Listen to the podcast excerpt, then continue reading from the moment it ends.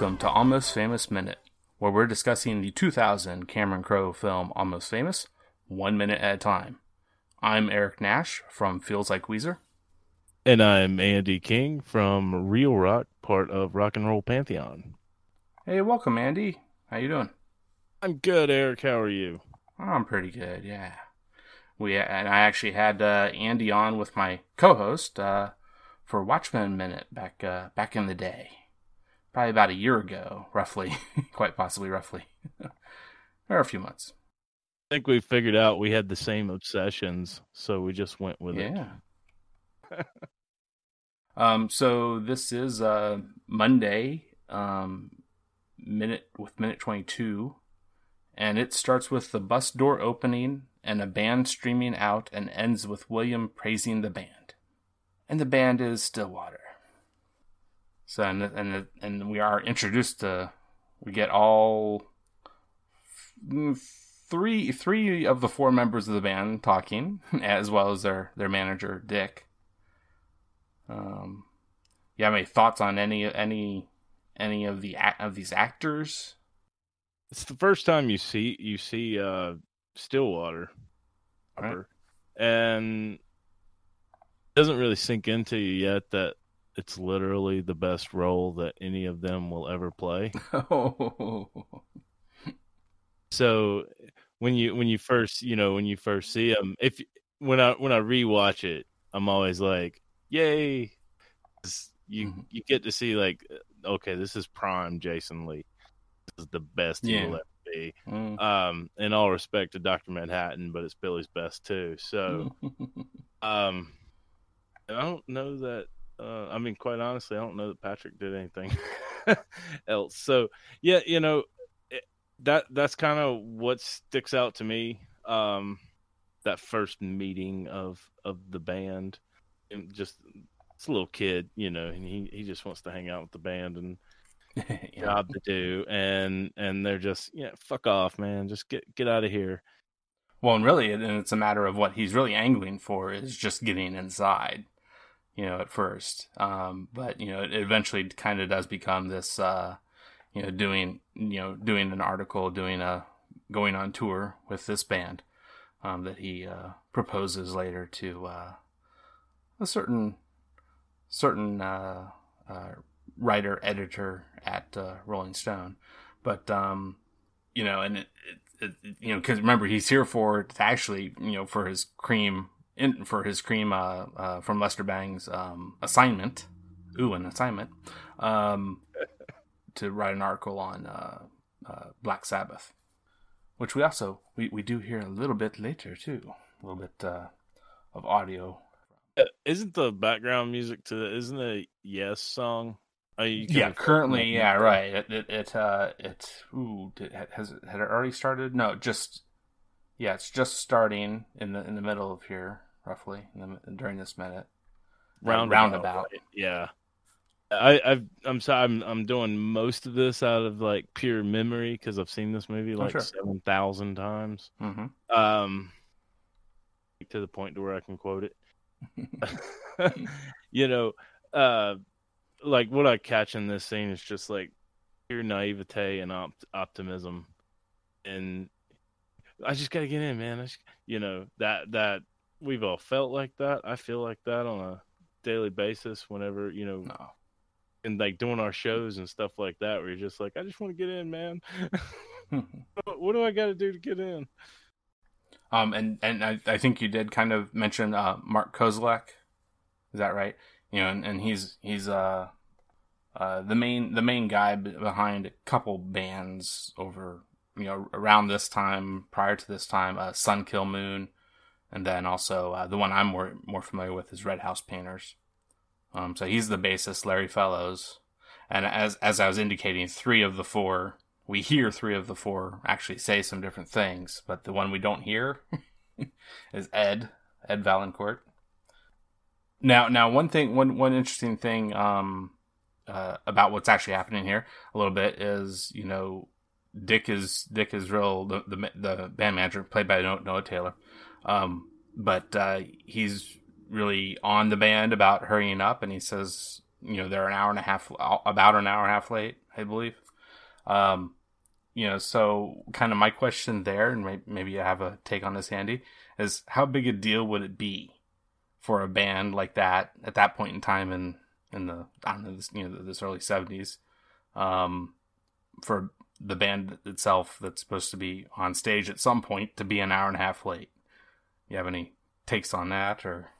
Uh, the opening band that's not a good that's not a good thing yeah. at all. Mm-hmm. Um, but the fact that they're opening for uh, early '70s uh, Black Sabbath, yeah, uh, it kind of gives them some leeway because God knows what fucking time they went on. Uh, so so mm-hmm. it was probably okay. um, yeah, but uh, you know, coming in late is uh, kind of a, a trope, but it's not necessarily done as much as uh, TV shows and things oh, want, mm-hmm. want, it to be. I mean, I can count on. I've been to like seven thousand shows. I can mm-hmm. count on like one hand how many actually started late, and um, you know, and that's going to like punk shows with twenty mm-hmm. And those mm-hmm. guys show up on time. So, uh, yeah. Now, granted, I didn't uh, go to shows in the early '70s, for I was not conceived yet. But yeah you know, uh, it it doesn't happen in this day and age, obviously, and I'm guessing at the time. I mean, it's kind of like a dead show where the band coming on is kind of secondary to the culture that is in the show. Yeah. Mm-hmm. Um, and some of those early Sabbath shows, you know, I, I, have to live vicariously and read about. Obviously, I don't mm-hmm. have a time machine or anything, but um, or do I? uh, you know, it, it doesn't seem like uh, that would be very kosher, um, especially with the tour manager freaking the fuck out. And that tour manager is so obviously uh, based on Sam Cutler. Oh, okay. Wow. Um, cool. And it, it's not, I couldn't find any verification uh, of this, and I, I have looked. Um, and to my knowledge, I think we even asked Sam himself um, Sam is like Mr. Rock and Roll, and he was a tour manager for the Dead. He was a tour manager for Floyd. Um, and uh, if you if you check out the uh, documentary Long Strange Trip on uh, Amazon, mm-hmm. Do pretty extensive interviews with him, and he is Australian cat. Mm, okay. He is like the most fun, crazy person in the world, and he just like lives rock and roll. But when I see their tour manager on, in the movie, uh, I'm always like, that is, that's not based on Sam, then, you know, golf because it, it has to be. And the uh, Dale Shannon in uh, Wayne's World 2, I'm pretty sure is based on Sam Cutler as well. So, so that kind of like threw me off a little bit. Like, and even rewatching it now after like knowing what I know about Sam now, I'm like, that I've always thought it, and that is so based on him and even mm-hmm. with the way he says "fuck off" is like mm-hmm. almost perfect. you know, like, yeah, yeah. It's, it's it's will you kind of low, lower key, but then he really exclaims it for with with the with the uh, ex, uh, offensive word.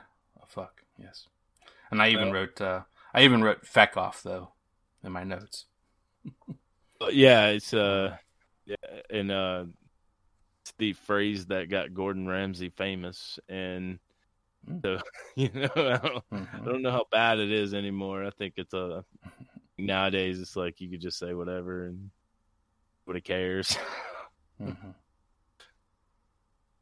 Um, and actually, uh, just before that, uh, uh, Dick's uh, you know problem, uh, we have uh, uh, we're, we're talking a little bit about Jason Lee. I don't think we said uh, he's playing uh, the character Jeff Bebe. He's the lead singer of the band, um, and he's the one that kind of gives you know I, I don't know if they'd kind of I, I, I would kind of have to feel that he and maybe some of these other guys in the band have called journalists or rock critics before um, the enemy, but uh, that is the uh, the one the one of the two nicknames that uh, William has uh, throughout the rest of the movie. Uh, yeah, it's it's pretty common with, uh, especially in that in that stage of of rock, um, where it was just fuck the critics because you either didn't get what was going on or you kind of got it too much and they were kind of in that between like if you were critiquing one album you just totally missed the point and if you're critiquing okay. another album you just like got the point a little too much and just it becomes either a love fest or hmm. a hate fest um and that's why i that's that's why i like appreciated a, a a critic like Lester Bangs, and I implore every single one of you listeners to go find Lester Bangs yeah. and read him because that was the best rock critic of all time. Okay, so so you you do kind of think he's kind of in the middle of the road between the. I mean, kind of, the, but his the, his kind of extremes. Yeah, and I I think with him, like he understood like uh Detroit music, where mm-hmm. you know in the late '60s, Detroit was making the best music. Mm-hmm. Um, the Stooges and the MC5, and it it's like, and he got it I could see how because I've I've read like extensively. I've read his stuff, and I could see how every single artist in the world hated his guts because even his good reviews of his glowing reviews just completely talk shit for like paragraphs. hmm, okay. Um, if you ever find it, his uh, review of Springsteen is awesome because it's like he bashes him the whole time, and then at the end of it, he's like, "This is the future of rock and roll." and like, I just read like three pages of him going like, "Yeah, mm-hmm. this is everything wrong with the guy, but he's awesome." So you know, whatever. Mm-hmm. Now, now, you were mentioning Detroit there a moment ago, and that, that's where Lester's from, right? Uh, I would have to no. look that up, or, or, at least he knows about. You know, he knows he, about it because that's he, like He's he's attuned to the rock bands of Detroit. Right. Um. Uh. But so so then the other thing here is is that Stillwater is we'll find out at some point later here. I can't quite remember when coming up, but um, but that's where they're you know based out of, where they came from, is the idea. That's what we call a segue. Yeah. Okay. That's a fucking segue, man. I appreciate it. But but but you see, but but kind of my point is is that if Lester knows about Stillwater, but then we we find out in a little bit as well what Lester thinks about this band. So it, it, things aren't quite jiving in that sense. I mean, what what what turns him off to this band? Yet they're from the city that he he likes. Because I can other bands from. Because like Stillwater and what we hear from Stillwater mm-hmm. sound like the Eagles. Okay. They sound like when they don't sound like early Eagles, they sound like post Joe Walsh, kind of more rock and roll Eagles. Mm-hmm. Okay. Yeah. Most critics absolutely fucking hate the Eagles because it's like sanitized, generic rock and roll. Well, I, I find a place in it where I, I kind of dig it sometimes, but I can see yeah. where mm-hmm. a guy like Lester Bangs, who like, and he uh, and he he name drops in the okay, just taking off the character of the movie, right? Name drops the Stooges, right? If you're a guy who digs the Stooges, band like Stillwater that is rather generic in their sound, mm-hmm. that's not gonna apply to you because you want you're going like you want the MC5, you want you want the Stooges, and then if you're fed something that's sort of like the Eagles, mm-hmm. you know, you're gonna tell that to kindly fuck off. yeah. Well, and another band that we know he doesn't like is The Doors. Um, but that meant in his comparison at that point when he's in the DJ booth is is that you know he'd rather have the Guess Who. all would, but and it all has it all, it all has has has seems to revolve around the idea of drunken buffoonery, whether whether Jim Morrison is, you know, being that or not being that, and what have you. Uh, uh, drunken buffoon pretending to be a poet. yeah, there you go. Yep. But that's, I mean, that's you know, rock critics are are kind of, and they they kind of still are. Whenever I read like reviews of of rock albums Mm-hmm. It's kind of like you have what you like, and art's subjective, and there's all that. And then, kind of wish sometimes that people would like bring their own. And that, if you look at like the rise of podcasting, right? Yeah, right. There's, like so many movie review shows, and I know because mm-hmm. I do one, you do one, you know, but got to bring like a different voice to it, not just you know this is bad because the cinematography mm-hmm. was you know fucked up or a little on the nose or whatever. And it's like dude like what what does it mean to you personally? So if you take a, a thing like podcasting where it's all democratized now and we can all just say like oh, i you i can say like i love this movie because blah blah blah and it's a completely personal story A critic mind, especially in this time period when you didn't have that kind of outlet for everybody, the critic mind was saying like, no, this is this is bad because you know the guitar sound is muddy, and I just take the the MC5 for example. When I've read a review that said it was not good, it was not good music because the guitar was muddy but the guitar's supposed to be fucking muddy, you donut. It like because you missed the fucking point. So just in short, fuck all the critics.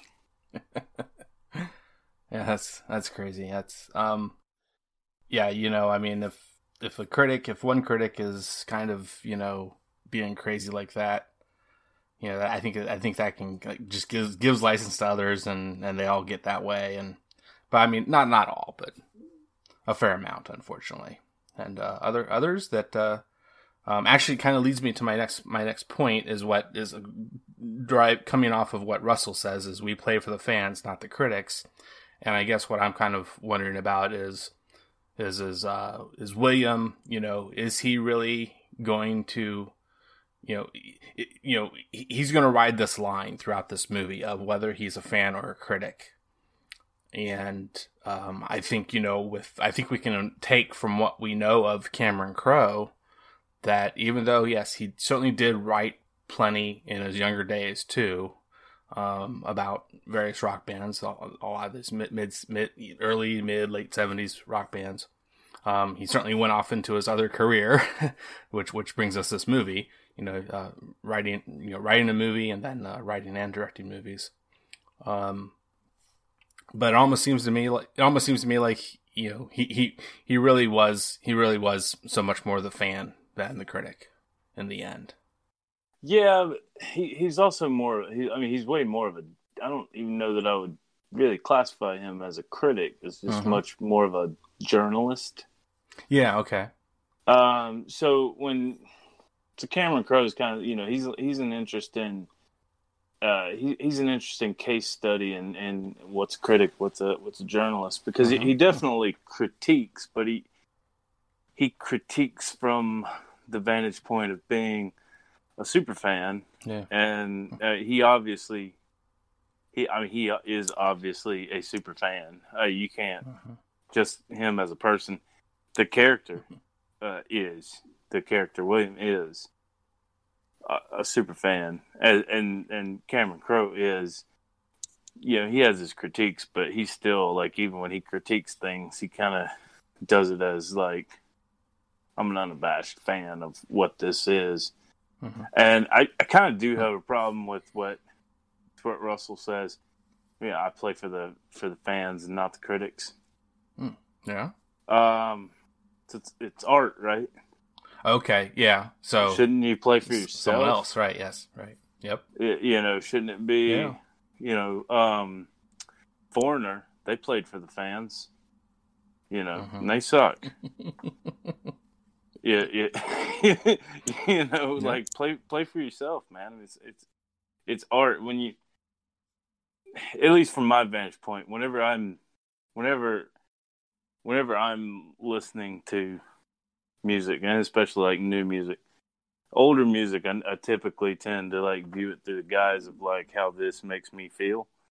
But like whenever I listen to a song for the first time, like I want to know what the artist is feeling as they're, you know, they wrote it. This is their piece of art, so this should be a reflection of them on themselves. Mm-hmm. If they're playing for the fans, you know, let's do air quotes there, playing for the fans, kind of, you know, that's how you get that's how you get the Eagles. That's how you get homogenized, Mm-hmm. you know, just disposable crap.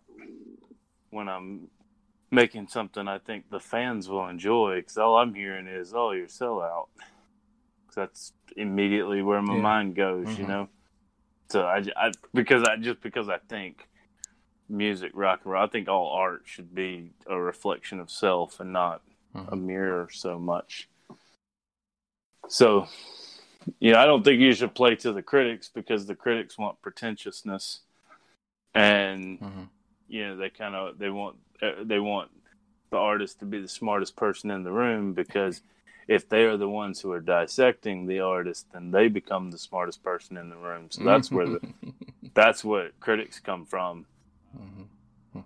So so I don't I don't necessarily I don't want my artists you know like that. I want my artists you know writing personal stories cuz those are the best songs. All the best songs are from personal places, you know, or drug fueled fever dreams. yeah. Uh, and that's that's where that's where my enjoyment of, of rock and roll comes from.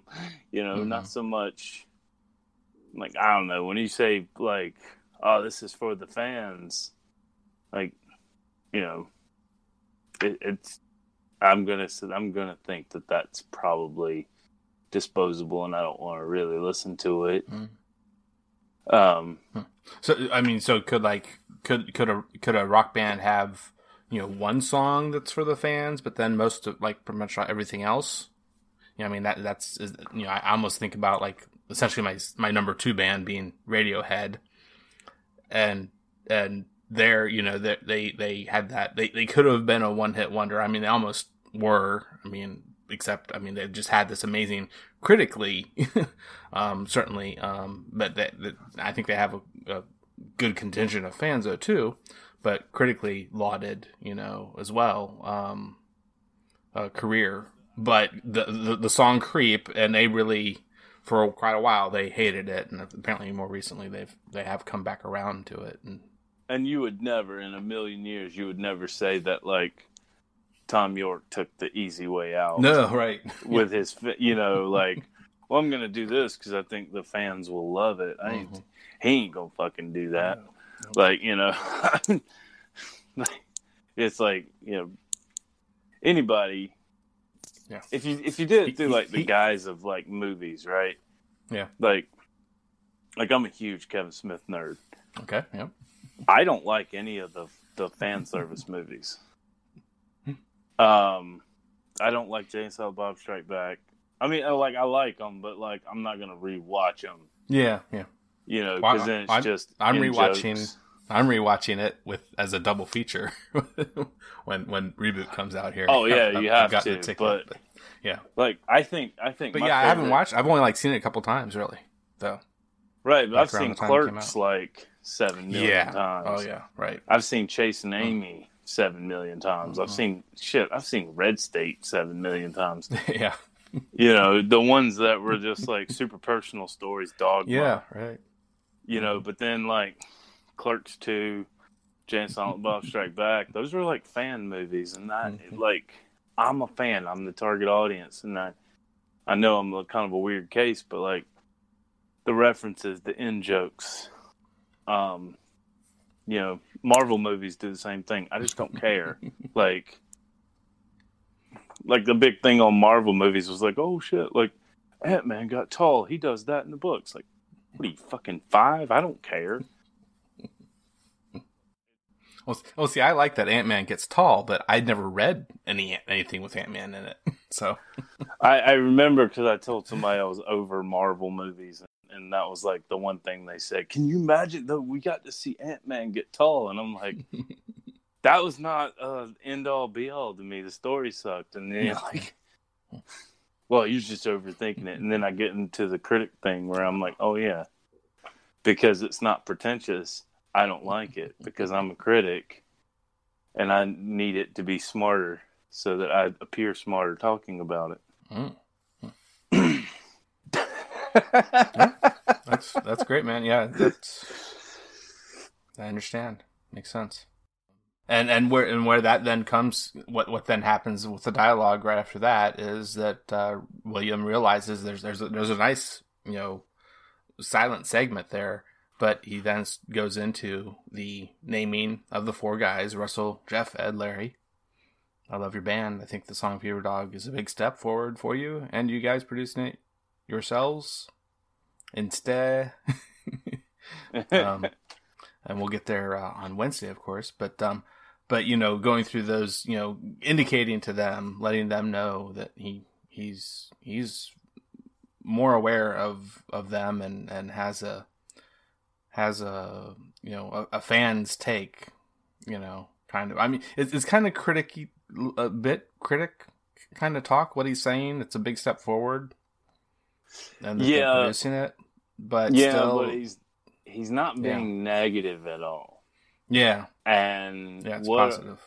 what a rock star needs more than mm-hmm. anything is somebody to tell them they're fucking awesome. Mm-hmm. and you know that's why like the groupie industry was what it was in the 60s and 70s and 80s you know it's because you need somebody to come back and and lord over you like mm-hmm. You know that's the greatest thing ever and like oh thanks that's you know that's why i do it is to hear that because i still got resonating father issues where he never said he was proud of me so you just filled that void for me mm-hmm. this week that sounded way more cynical than I meant it. Oh, no. well, no, but I, I, think I think you can then spin that or keep going with that in in the idea that uh, I think at some point Penny uh, says uh, later, I think later in the movie, uh, you know, the the idea of them being the the, the band aids being muses and and and you know, I, you know she uses the word project. yeah, for Russell, um, he's he's going to be her last project. So yeah. it's it's her playing muse, her satisfying him, and uh, in multiple ways probably, and just in the hopes that he writes a song about her. You know, mm-hmm. that's that's the end goal. Mm-hmm. I need a song written about me.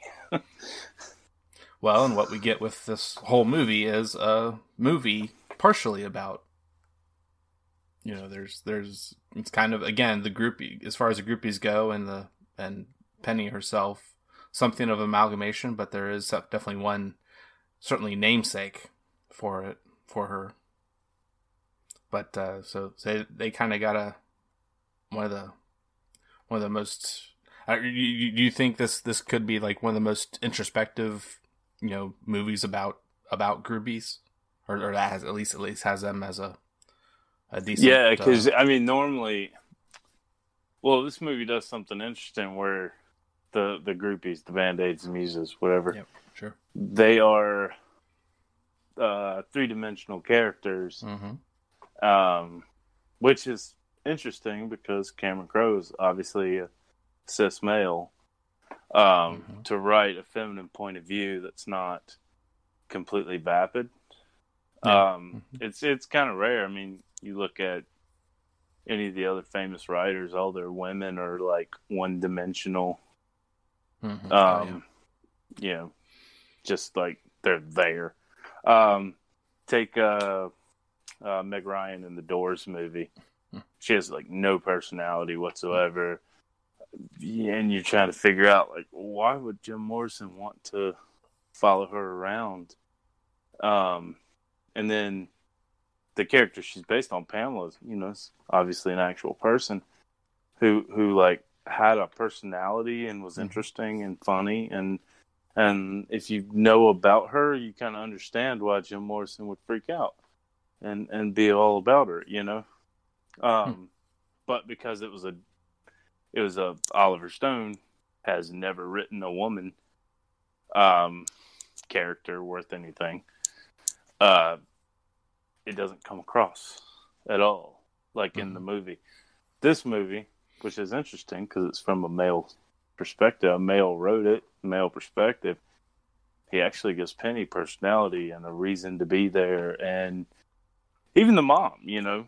Oh yeah, It, even the mom is mom and sister. Yeah, I I think I think that's a big. I think that's probably a big reason why he he could write that way. Possibly is is is his mother's and sister's influences on him.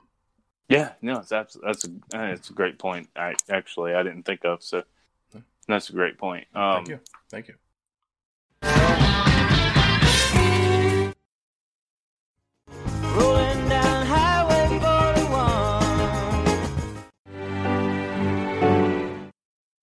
But you know, that's any of the other movies when you get you know, the rock and roll movies, which is Yeah. what I special specialize in.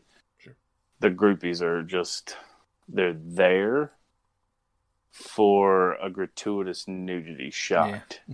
like that's the only time you they're there for uh what I call the second act bullshit hedonistic montage because every rock and roll movie has that second act montage of them being jackasses and setting things on fire and fucking groupies and whatnot.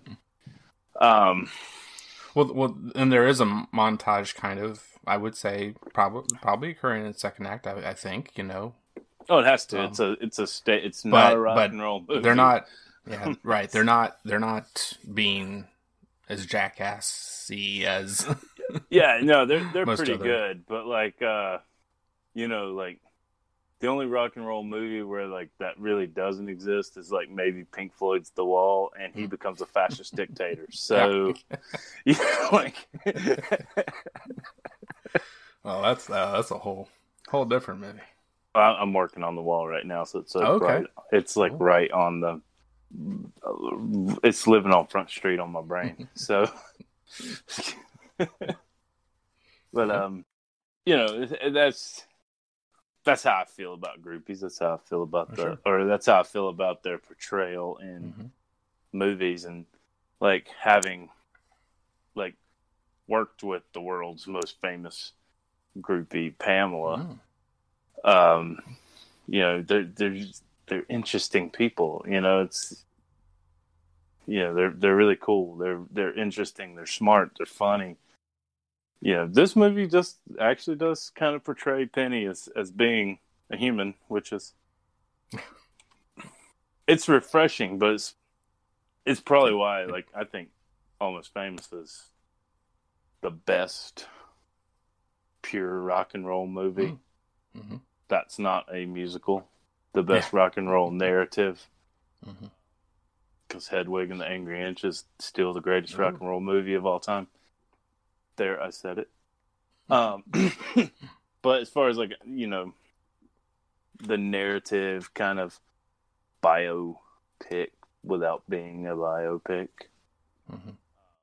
that it's because of you know their actual characters. They have depth.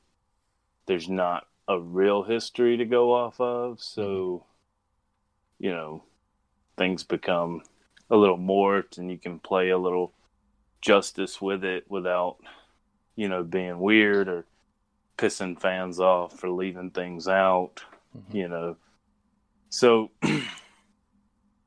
playing to the fans as it were Yeah. uh, bring, it, bring it all back. bringing it all back, man. Um, so, you know that's, that's that's why I love this movie. Um, Yeah, cool. and I've called it my favorite movie for years. Um, it's been replaced as my favorite movie, but it's still like number two. It's it's easily number two. Oh well, I'm gonna have to ask you what what's the first this time. Um, Once Upon a Time in the West. I I I, I just I rewatched it one day and like, I it's just the score, the some. Oh, it's just the perfect movie to me, and it's it's long and it's it's a bit to Yeah, to like really take hold of, but yeah. I think I've only seen part of it. I don't think I've seen all of it. like it, it's one of those movies that like completely rewards you for being immersed Mm. and a lot of movies don't do that so the fact that that one does kind of you know and and i'm not even that huge of a fan of sergio leone i'm just Okay. uh because i hate once upon a time in america Like that's just way too long. That's bloated as hell. you know, but and then you know, obviously, I like the Good, Bad, and the Ugly. Fistful yeah, of Dollars. yeah. Of, of you the, know, well, of the three, and that's that's definitely my pick pick of the three. But I don't, I don't think I've seen the other two once or twice, maybe at the most for each. But I've seen Good, Bad, and the Ugly several, many times, maybe double digits even. Yeah, I go through I go through weird like couple of years where like all I want to watch are westerns, Yeah, wow. and um, so I'm kind of holding off on for the next time I really get into my western kick. There's a several of the hippie westerns Okay, that I could yeah. do for like my show. I can like really Yeah, get like right. Pat Garrett and Billy the Kid with Bob Dylan, hmm um, Little Big Man, some of the Mm. the more hippie hmm um, the ones that were just made by pot smoke kids. um, eh, Easy Rider, that's a that's a western. So Yeah, that's what I was kind of gonna just about ready to ask if you if you're considering that one in there too. Yeah. yeah, I actually consider like I I- like I think uh, Walking Dead is a western. Okay. You know, it's very obviously a western. hmm Several others, but like all those biker movies from the '60s, '70s, the Grindhouse movies, those were. Mm. I mean, those are. You look at like uh uh what's what's the dude that was a little rascal? I do not have a computer in front of me, so I can't Um, just Google Robert it. Blake. Robert Blake, yeah, yeah, Yeah. He did a movie called Electra Glide in Blue, Oh, wow. um, where he played a, a motorcycle cop, Mm. and uh, it's so obviously it has every Western trope in it, and not a horse to be seen. But then when like I rewatched it because '70s Grindhouse, that's my jam, and I, I like I went back and rewatched it, and I was like, if you just replaced all the motorcycles with horses, that's a Western. hmm you know, yeah, Walking Dead does it with like the Indian tropes and zombies. You know, just switching them up. So hmm Hmm. Wow. Um, well, that's that's that's really cool. Yeah, your your interest there. I didn't, I wasn't aware of that. That you're that you you're not just a rock movie guy. You know, you certainly do do enjoy some others, other Oh, genres I'm- and so forth too. um, I watch probably five movies a week. Um, yeah. Wow. and that's you know I, I work. I, I run a company and I have three children, so like that's a that's a stretch for me sometimes. But and I have to get. I've gotten to the point now where I, I get really choosy about like, yeah. Sure. do I really want to spend my time? You know, so like I don't. I'm kind of like I don't watch multiplex stuff, um, Mhm. but um, I am excited to see uh, uh, Once Upon a Time in Hollywood. Yeah. But Would yeah. I'm I'm I haven't I'll- I'm, I'm. I'm I'm preparing to see it a second time. I am uh, gonna try and go this weekend. We've got tickets to see a Cool. Pink Floyd uh, cover band that's doing in the entirety of the Wall. Mm, wow. and my son is like obsessed with Pink Floyd, so it's going to be his first concert. And um, next week we have Heart and Joan Jett, so Wow. That's going to be a kick-ass show too. Um, but like, yeah, I, I, I, I'm really into older movies now, like the weirdo movies of the 30s, the the grindhouse, old grindhouse movies Wow.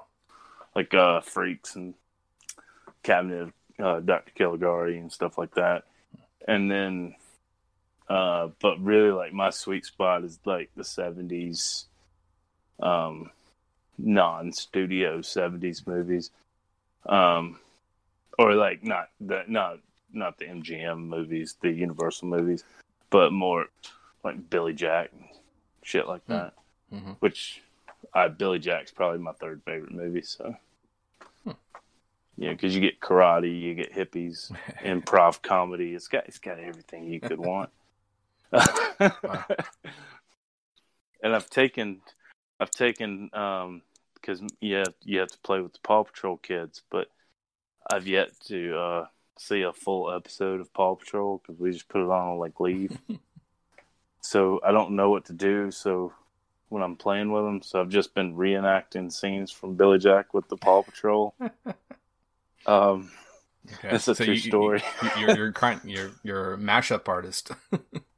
well, I'm thinking of doing a YouTube video Yeah. of just like recreating like weird movie scenes with Paw Patrol. uh, well, um, is there anything else for this minute in particular? You know, no, man. um, and No. and we are going to have you back on on Wednesday coming up here.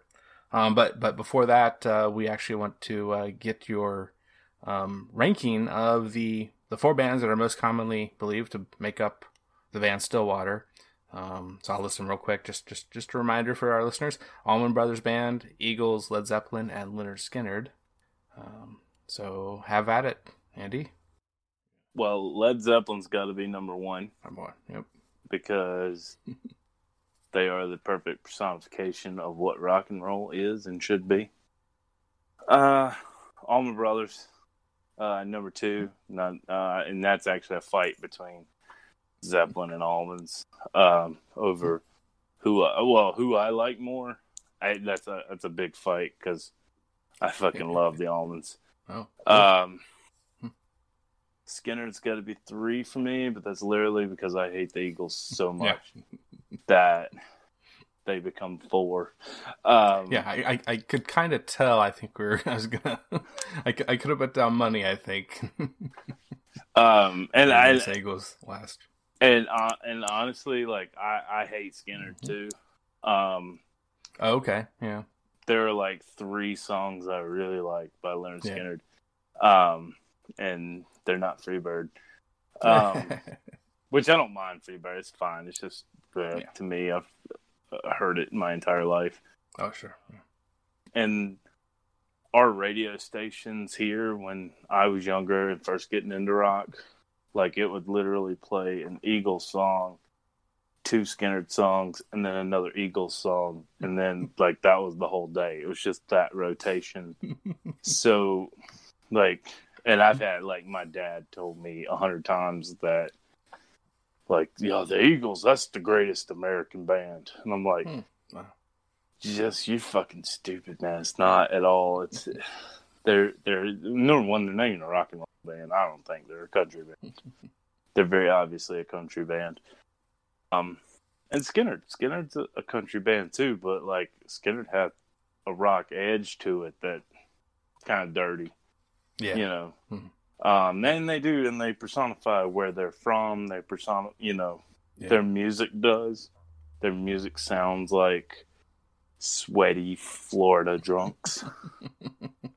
and it comes across and there's an authenticity to that that you can't you can't Yeah. deny. Mhm. Whereas, you know, the Allmans totally personify pothead Georgia boys.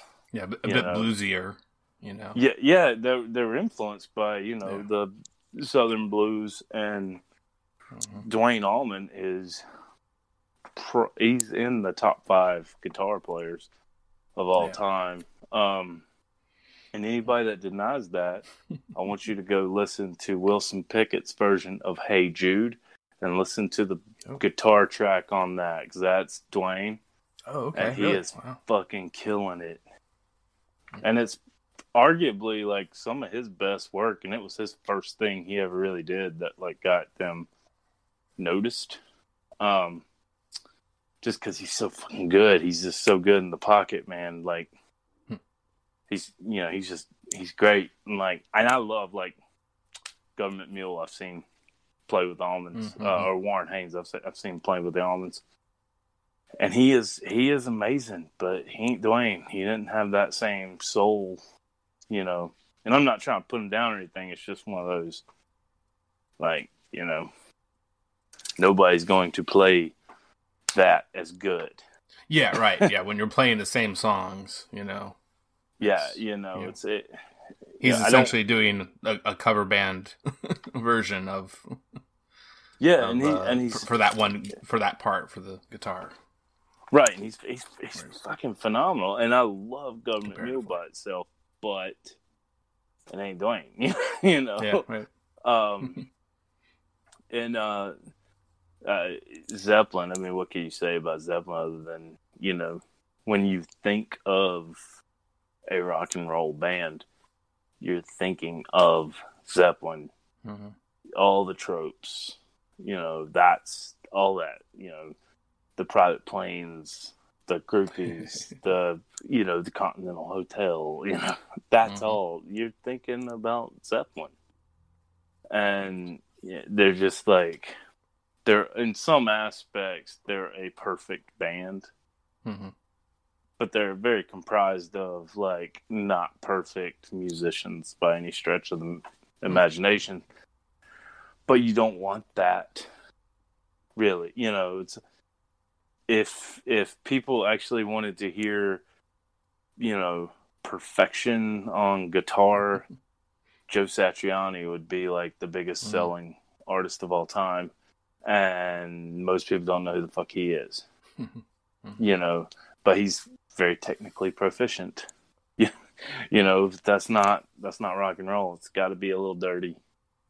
And you know, Jimmy Page, dirty guitar player, fucking amazing. You know, and always knew like the perfect thing to throw in at Yeah. the perfect time. Mhm. So like, you know, uh, I remember years ago that uh, Guitar World did uh, greatest guitar solos of all time. Stairway to Heaven was number one. Mhm. And it probably is, but the reason that it is is because because it's not a difficult guitar solo. You know, it's not technically amazing. It's really simple, but it's perfect for that song. Mhm. That's what made it the greatest because it's the perfect one for that song. You know, it's like having a glass of wine that by itself might be terrible, but if it pairs with that steak, it's freaking amazing. you know, it's Mhm. it's the same concept. It's you know that's that's why Zeppelin are fucking the best. and and you don't have a big hang up like like you do. Uh, or I don't know. I don't know. That, I, I might be putting in poor terminology there, but with with Freebird, you don't have that for Stairway. I've overheard it. You know? Yeah. I I literally um have never heard that song on the radio. Really? Wow. Yeah, it did. I'm, I'm I live in the South, man, Okay. yeah. and Okay, yeah, Zeppelin Zeppelin was not a um. Mhm. It's changed now, I believe, because like now I think you can turn on and hear a random Zeppelin tune, but I still honestly I don't think I've ever heard Stairway on Really? the radio. Um, Yeah, know, I, I know. I just heard it a week or two ago.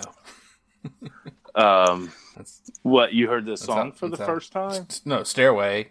Heard it on the radio. Oh yeah, know, yeah. I mean, countless of times, but I know it was that recent. You know, I know I've heard of that recently. That's how often. I mean, they play they play several of their other songs on the on my local radio. I, I heard More. Black Dog on the radio when I was a kid.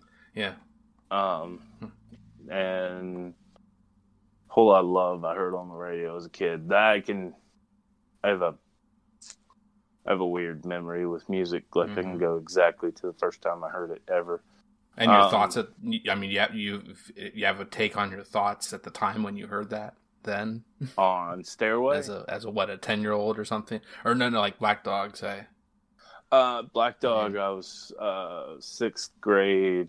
Yeah, okay. Um, listening to radio, walk through, listening to a headphone radio, walking through the woods, and going like, "Oh, that's a cool guitar line." hmm Um, you know, and getting going back and like asking my dad, "Who does this song?" Um, and And, he was able to tell you, or sometimes he was able to go like, "Ah, that's Zeppelin." Um, but he has like horrible taste in music. I I inherited his uh, record collection, and it was all like Journey and Asia, um, and like prog rock and shit. Um, Yeah.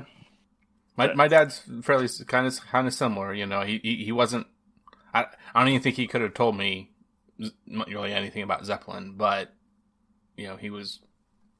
You know, similar some of the prog rock, some you know, the little bit of Genesis or uh, Jethro Tull or Deep Purple, earlier Deep Purple, especially.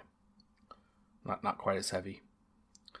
Um, but yeah, Yeah, and I, well, the first time I heard Stairway was uh, seventh grade English teacher. Because I was like, I had I bought a Zeppelin shirt from like Yeah. Goodwill, um, because we got all our clothes at thrift stores, Mhm. and I found like a sweet like '77 tour shirt, and she was like, "Oh, you like Zeppelin?" And I was like, "I really like Black Dog because that's the only song I heard."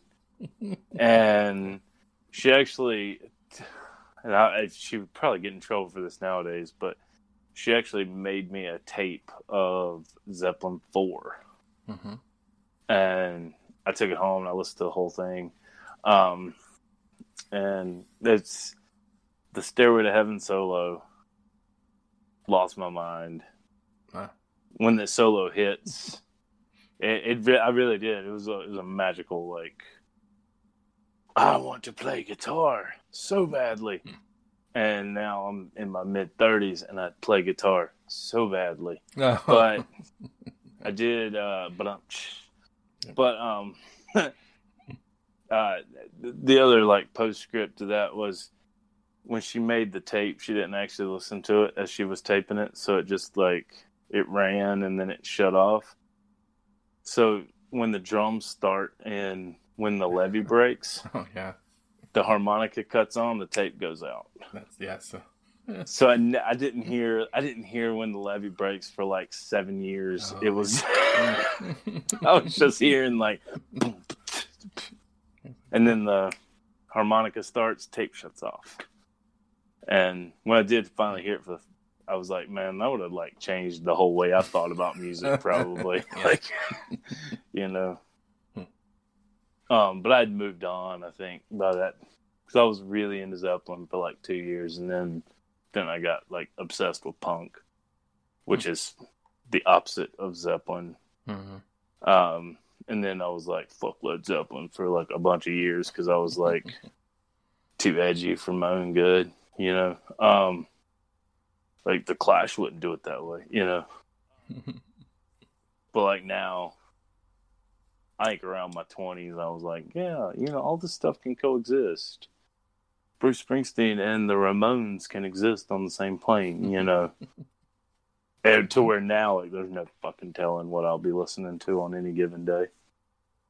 Like, I'm listening to ragtime okay, songs, you know, because that's been on a playlist of mine. So, hmm. you know, whatever, whatever hits me that day is, you know, '90s hip hop, you know, whatever. Mm-hmm. Okay, well, yeah, that's. I mean, that's yeah. It's. I, I I often like to consider myself that, but you're even a little more so in in in, in some varying eclectic, a little bit eclectic, but also you know you, you certainly are aware of aware of you know some of the more poppy stuff too. But you you do eschew it. It sounds like. No, I like, I like, I like some pop. It's, it's a, it's a cultural thing. I think, like, uh, with me, like, I, I have no, and I'm not, I'm not trying to be like overly pretentious or anything, but like, No. I have no, I have no interest whatsoever in modern hip hop. I have no interest in probably any hip hop m- past like 2002. Hmm. Um, you know, but I blew, I grew up in a black neighborhood. I had a black stepdad that I lived with for you know many years who listened to like '90s, you know, gangster rap. Wow. you know, so like that stuff to me, honestly, that stuff to me is like super nostalgic hmm and kind of makes me feel at home, makes me feel at peace a little bit, which is I know it's Yeah. weird. It's like it's like eh, you know, Huh? yeah, I miss my stepdad. I'm gonna listen to Wu Tang and think about him, you know. But that's you know, country music. My grandma listened to like '90s pop country, so like that stuff has a special place for me. Um, punk rock for me was an escape because it was completely different than you know my biological father was all about prog rock. You know, hmm punk rock was fuck that.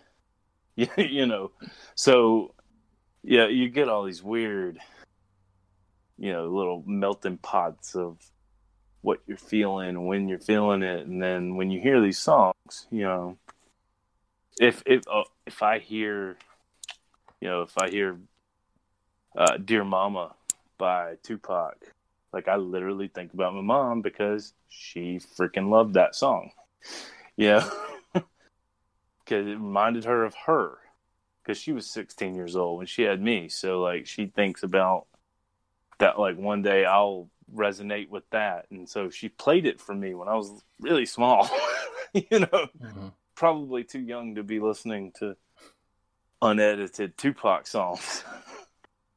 but like Yeah. that just makes me nostalgic. So you get into these weird, and I think we said at the beginning of the episode, uh, or we said it in the episode that all art is subjective and that it's personal. So when you ask me to rank four bands, I'm gonna come at it from a completely personal point of view. Oh yeah, yeah. That you know, I don't like Skynyrd because it reminds me of the hillbillies that I grew up around, who were all shitty people, who would scream "Freebird" at the county Yeah. fair, you know, with their Confederate flags and shit. So that's what it reminds me of Mhm. and the Eagles like remind me of all the plastic bullshit that like my father tried to push on to me for years. That like, yeah, you gotta listen to this. This is really good. You know, the Allmans, but the Allmans remind me of like sneaking out back, listening to the radio by myself out on the farm and hearing that and going like, oh, this is fucking awesome. You know, uh, and and Zeppelin was just what cool sounded like when I was getting into rock and roll Mhm. music. That was like the coolest band I had any kind of access to. Till I discovered the Ramones and the Stooges and stuff like that, you know. You know, Led Zeppelin's a kick ass stepping stone. Yeah. Oh yeah. Hmm. And that's why they it's it, it's accessible. You know, it's just poppy enough that everybody can kind of dig a Zeppelin tune hmm without being. So I can understand some people don't might not like the Allmans. They might go like, you know, it's too country. Yeah, I get it. You know, it's too bluesy. I get it. hmm You know, Zeppelin's kind of bridges that gap. Yeah, I'm, I'm pretty sure. So so far, Zeppelin has has definitely stayed away from being anyone's last, and, and and and in most cases, it's been it's been their first. So, but uh, yeah, but I, I, I, I do believe there's been an Eagles that's that's been a, a first though for someone too. So I think the only reason anybody would um, say that Led Zeppelin sucks is if they run a hillbilly neckbeard podcast. um, because uh, and and they don't have any discernible good taste in music. Because Mm. you can read between the lines on what I'm saying there. no, yeah, yeah. but that show sucks. Oh, okay, you know that show. oh, everybody knows that show. It's a fucking celebrity, another celebrity or half-ass celebrity doing a podcast, putting themselves out as experts. Um, where we can't have any valid opinions because we never toured with like everybody's ninth favorite old country guy. You know, whatever. Fuck you. yeah, fuck that guy. Okay. Also, Yep. his Yeah. main show, Apes Our Show. So whatever. oh wow, okay, Um, rock and roll archaeology is yeah. the best podcast in the world. Yeah, that's a great segue. That's that's that's exactly where I was going to go next. Is uh, yeah, please uh, and, and let people know. I mean, is it just just Google that, or you want to give out a uh, a website or or any Twitter handles or Facebook things or anything like that? Um, actually, um, uh, I I am not involved with uh, rock and roll archaeology. Um, the show, um, that is, uh, No, no, yeah, right. Yeah. Christian and Richard, but Mhm. um, I highly recommend. Like, if you really want to know what it was like to be there, the sights, the smells, you know, um, from an audio documentary standpoint, there is not a better show out there than that one. Um, and as far as rock history goes, that that's it. That's to me, that's the pinnacle. Um, Cool. and I thought that before I was a super fan before they hired me. Yeah. And so they know I feel like that. Uh, my show is uh, Reel Rock, um, which is uh, R E E L Rock, and I do breakdowns of uh, rock and roll movies, documentaries, um, concert films, whatever, whatever I'm feeling that day is, you know, what we're doing. Um, I, it's not a conversational based uh, No, yeah. podcast. It's it's mostly just me um, giving out my weirdo opinions. uh, but you can you can find you can find uh, these shows on uh, Apple Podcasts, iTunes, uh, Stitcher, um, all the places. I'm on Facebook, and uh, but really, uh, it, and especially if you guys want to keep the uh, rock and roll conversations going, um, check out Pantheon Media, um, or go to rnrap.com uh, because we are adding shows to this network like crazy. We've got Mhm. um, at the time of recording this, we've just added uh, the History in Five Songs, which is a great show. Um, uh, Who cares about the Rock Hall, which is a great show, uh, and Rock Can the Rock Candy podcast, which is fun. Uh, muses and stuff. I'm gonna forget people, but you know, go there because every we have a standard um, that has to be met. So you will not get a bad show because everything has to be to our standards where the audio's got to be good. It's got to be engaging. You got to be thinking outside the box. Yeah. Um, and especially if you want to know about groupies, uh, because Yeah. we actually have Miss Pamela Des Barres uh, and Miss Pamela's Pajama Party, uh, where she is the most famous groupie in the world. Uh, writer of I'm with the band. Um, and check out her show, Muses and stuff. Uh, Vinyl Snob. There's so many, and they're gonna add more before this airs. Because when we find a good show, man, we we we suck them in Well, that's great. Yeah. to a little online magazine. Yeah, I, yeah, I've definitely been a, a fan for the past year, roughly, of the Who Cares About the Rock Hall, and and I've I've dabbled in some of these others, the the Muses. I, I do have uh, a few episodes to listen to soon. I, I do have them in my podcatcher, and I've listened to a couple of your episodes too, and find it quite enjoyable. It uh, I certainly plan to get get more into that, into the, especially especially the big one you were saying. I think is the the archaeology one. Rock and roll, rock- yeah. rock and roll Um, archaeology. as of Yeah. uh, writing, I think we just we because we, we're they're going in order. Um, it's chronological right now, and we just ended 1969. So, Okay. Wow. um, and this has been going for about five years now. Um, Mhm. but the the time that is the time that is taken to write and research and um and actually record um we just we take our times with stuff uh a lot of times because we want to make sure it's you know the right you know is it the right way to express are we giving enough respect to these artists are we showing Hmm. all sides of the coin um so to speak but uh yeah no i, I totally recommend there's not a there's not a bad show on our network That's great. except for maybe mine i don't know Nah. um, so, uh, like I said, uh, we'll see you again uh, Wednesday, right? Um, Andy? yeah sure Yeah. Uh, thank you so much for being on this this uh, episode today. Monday's minute twenty two. We, we took care of today, and like I said, uh, Wednesday with minute twenty three, we'll be back. Uh, and uh, just additionally, real quick, uh, you can find me certainly at Lucky Mustard on Twitter, and we do have our Facebook page uh, at facebook.com slash almost famous minute and our little Facebook group where we talk about these minutes uh, after the fact and so forth. Uh, the uh, Band Aids Listener Society. So uh, until then, until Wednesday, it's all happening. it's all happening. I am a golden god! And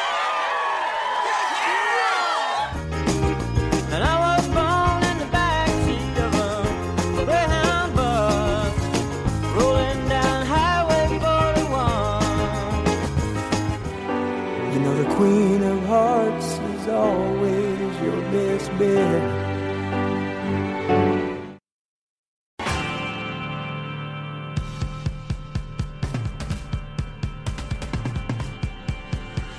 Hey, diggers, this is an announcement.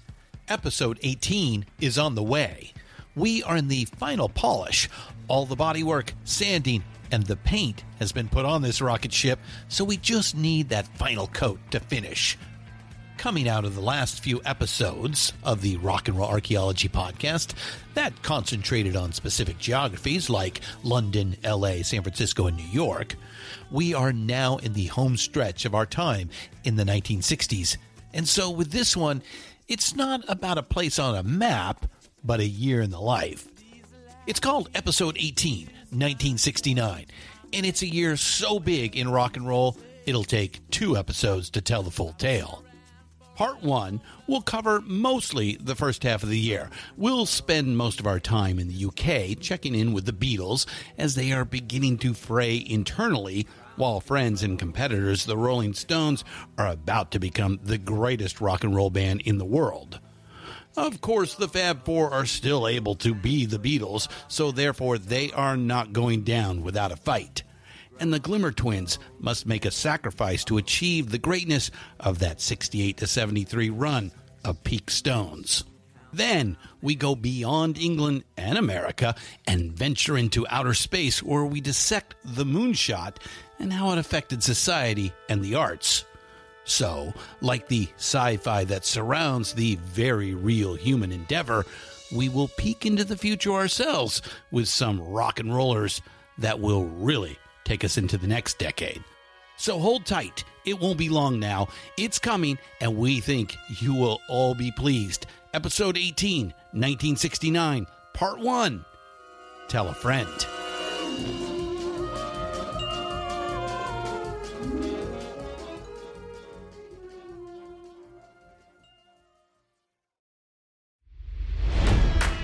It's NFL draft season, and that means it's time to start thinking about fantasy football. FantasyPoints.com features industry leading experts and prognosticators using proprietary hand charted data to help you score more fantasy points. FantasyPoints.com is the place to go for whatever kind of fantasy football you play. Whether you play fantasy football, daily fantasy sports, or do a little bit of everything, Fantasy Points has the meticulously researched content to guide you to victory. And why wait for the fall? Fantasy Points also covers the new spring football league, the UFL. Join the guru, John Hansen, Scott Barrett, Joe Dolan, and other massive names in the fantasy football universe with an exclusive offer. Use code Pantheon for 15% off any fantasy points package, including the all in package, with access to every article, tool, and data nugget that Fantasy Points has to offer. That's fantasypoints.com and code Pantheon for 15% off at Fantasy Points. Fantasypoints.com. Code Pantheon. Score more fantasy points.